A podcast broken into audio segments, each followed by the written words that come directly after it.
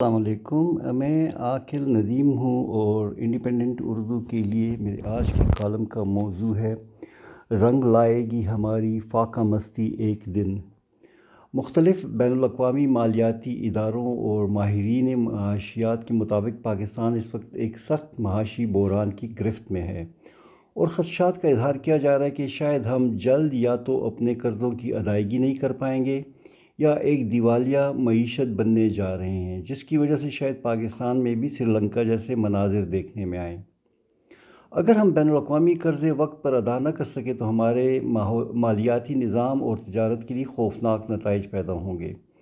ان خوفناک نتائج کی صورت میں ہماری معیشت انتہائی پستی کا سفر شروع کرے گی، جس سے نہ صرف ہماری قومی سلامتی خطرے میں پڑے گی بلکہ مزید غربت کی طرف ایک ڈراؤنا سفر شروع ہو جائے گا۔ قرضوں کی غیر ادائیگی کی صورت میں ہمیں مزید قرضے فوراً بند کر دیے جائیں گے اور ہمارے بین الاقوامی اثاثے بھی خطرات کا شکار ہو جائیں گے، جیسا کہ دو ہزار بارہ میں گھانا میں ایک ارجنٹینی بحری تربیتی جہاز پر قبضہ کر لیا گیا تھا۔ اس صورتحال سے بچنے کے لیے ہمیں قرض خواہوں سے قرضے کی ادائیگی کو مؤخر کرنے کے لیے مذاکرات کرنے ہوں گے، جس سے ہماری معاشی آزادی مزید خطرات کا شکار ہو جائے گی۔ اس سلسلے میں صرف امید کی جا سکتی ہے کہ بین الاقوامی قرض خواہ ہمارے ایٹمی ملک ہونے اور خطے میں اہم مقام کی وجہ سے شاید زیادہ سختی کا مظاہرہ نہ کریں اور ہمارے قرضوں کی ادائیگی میں تبدیلیوں پر رضامند ہو جائیں، مگر وہ یقیناً اس کی ایک بھاری قیمت ضرور مانگیں گے، جس کی وجہ سے مہنگائی میں بدترین اضافہ اور ہمارے دفاعی اور غیر ترقیاتی اخراجات میں شدید کمی کرنی پڑے۔ ان اقدامات سے ملک کی مجموعی ترقی کی رفتار بھی بری طرح متاثر ہوگی۔ آئی ایم ایف کے مطابق پاکستان کا صرف بیرونی قرضہ اس وقت ایک سو انتالیس ارب ڈالر کے قریب ہے۔ اگر ہم اس میں مقامی قرضے شامل کر لیں تو یہ تقریباً دو سو چوہتر ارب ڈالر کے قریب پہنچ جاتا ہے، جو تقریباً ہماری سالانہ ملکی پیداوار کے برابر ہے، جس کا مطلب یہ ہوا کہ ہم اپنے دفاعی اخراجات اور دیگر ترقیاتی و غیر ترقیاتی اخراجات مزید قرض لے کر پورے کرتے ہیں۔ پاکستان نے موجودہ مالی سال میں اکیس ارب ڈالر بین الاقوامی قرضوں کی ادائیگی میں ادا کرنے ہیں اور پچھلے مالی سال میں تقریباً انیس ارب ڈالر قرض کی ادائیگی میں استعمال کیے گئے۔ اگر ہم نومبر دو ہزار بائیس سے اکتوبر دو ہزار تیئیس کے اعداد و شمار دیکھیں تو یہ ادائیگیاں تقریباً ستائیس ارب ڈالر کے قریب پہنچ جائیں گی۔ اس طرح ان قرضوں کی سالانہ ادائیگیوں کی مالیت تقریباً ہمارے پورے سال کی برآمدات کے قریب پہنچی جا رہی ہیں۔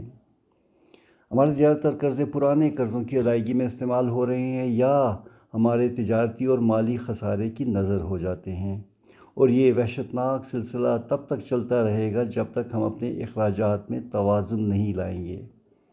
اگر ہم جاری غیر ترقیاتی اخراجات پر نظر ڈالیں تو لگتا ہے کہ ہمیں حالات کی سنگینی کا ابھی تک احساس نہیں ہوا ہے۔ اسلام آباد میں دو سیکٹروں پر محیط پرتعیش نیا جی ایچ کیو اس بے حسی کی واضح مثال ہے۔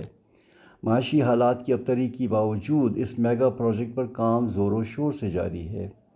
اس میں سڑکوں، دفتری، تعلیمی اور رہائشی عمارتوں کا وسیع جال تیز رفتاری سے تکمیل کے مراحل سے گزر رہا ہے۔ راولپنڈی میں موجود جی موجود وسیع و عریض جی ایچ کیو کی موجودگی میں کیا ہمارے قلیل قومی قیمتی ذرائع کا یہ زیاں ضروری تھا؟ سیاسی جماعتوں کی طرف نظر دوڑائیں تو ایسا محسوس ہوتا ہے کہ معاشی ابتری ان کا مسئلہ ہی نہیں ہے، اور ان خطرناک حالات کے باوجود وقت سے پہلے انتخابات پر بھاری رقم ضائع کرنے میں انہیں کوئی تردد محسوس نہیں ہوتا۔ اسی طرح اپنے وفاداروں کو نام نہاد ترقیاتی منصوبوں پر بے تحاشا پیسے دیے جا رہے ہیں۔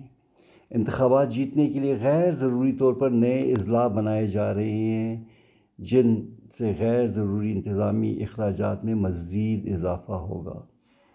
ریاست مدینہ کے داعی سابق وزیر اعظم نے دو صوبوں کی پولیس کے سینکڑوں اہلکاروں کو پچھلے نو مہینوں سے اپنی حفاظت پر مامور رکھا ہوا ہے اور انہیں اس مد میں روزانہ کی بنیاد پر صوبائی خزانوں کے کروڑوں روپے کے ضائع ہونے کی کوئی پرواہ نہیں۔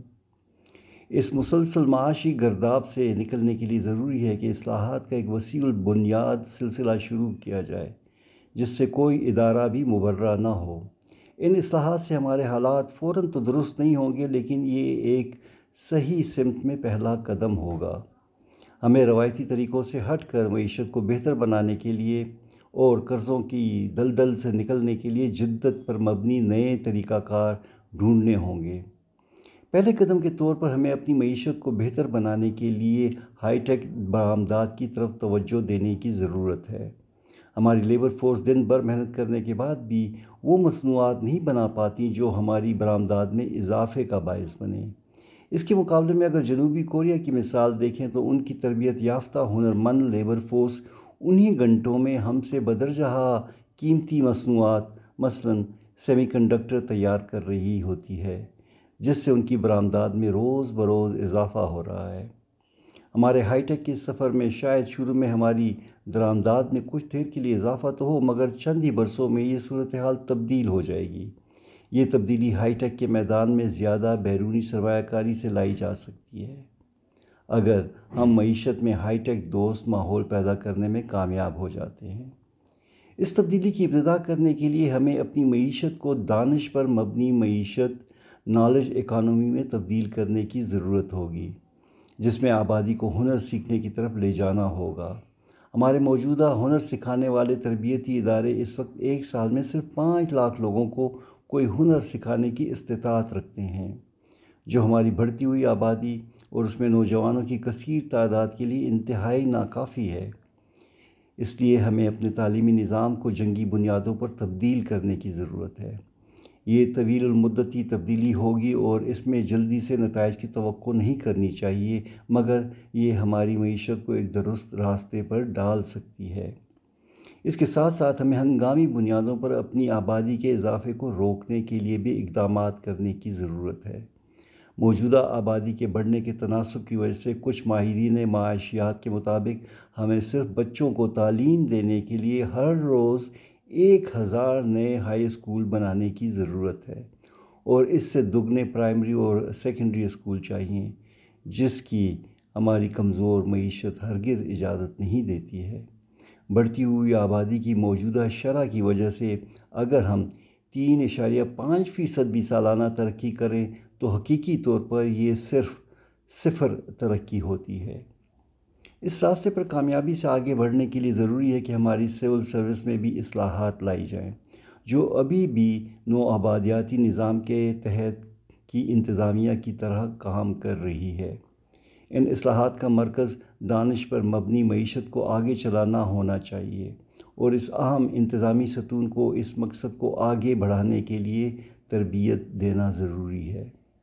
قرضوں کی لعنت سے بچنے کے لیے اور دانش پر مبنی معیشت قائم کرنا ایک طویل اور کٹھن سفر ہے، لیکن اگر ہم نے قرضوں کے اس خوفناک شکنجے سے نکلنا ہے اور ایک جدید پائیدار معیشت کی بنیاد رکھنا ہے تو ہمیں آج نہیں کل سے ہی ان اقدامات کے بارے میں غور کرنا ہوگا۔ شکریہ، خدا حافظ۔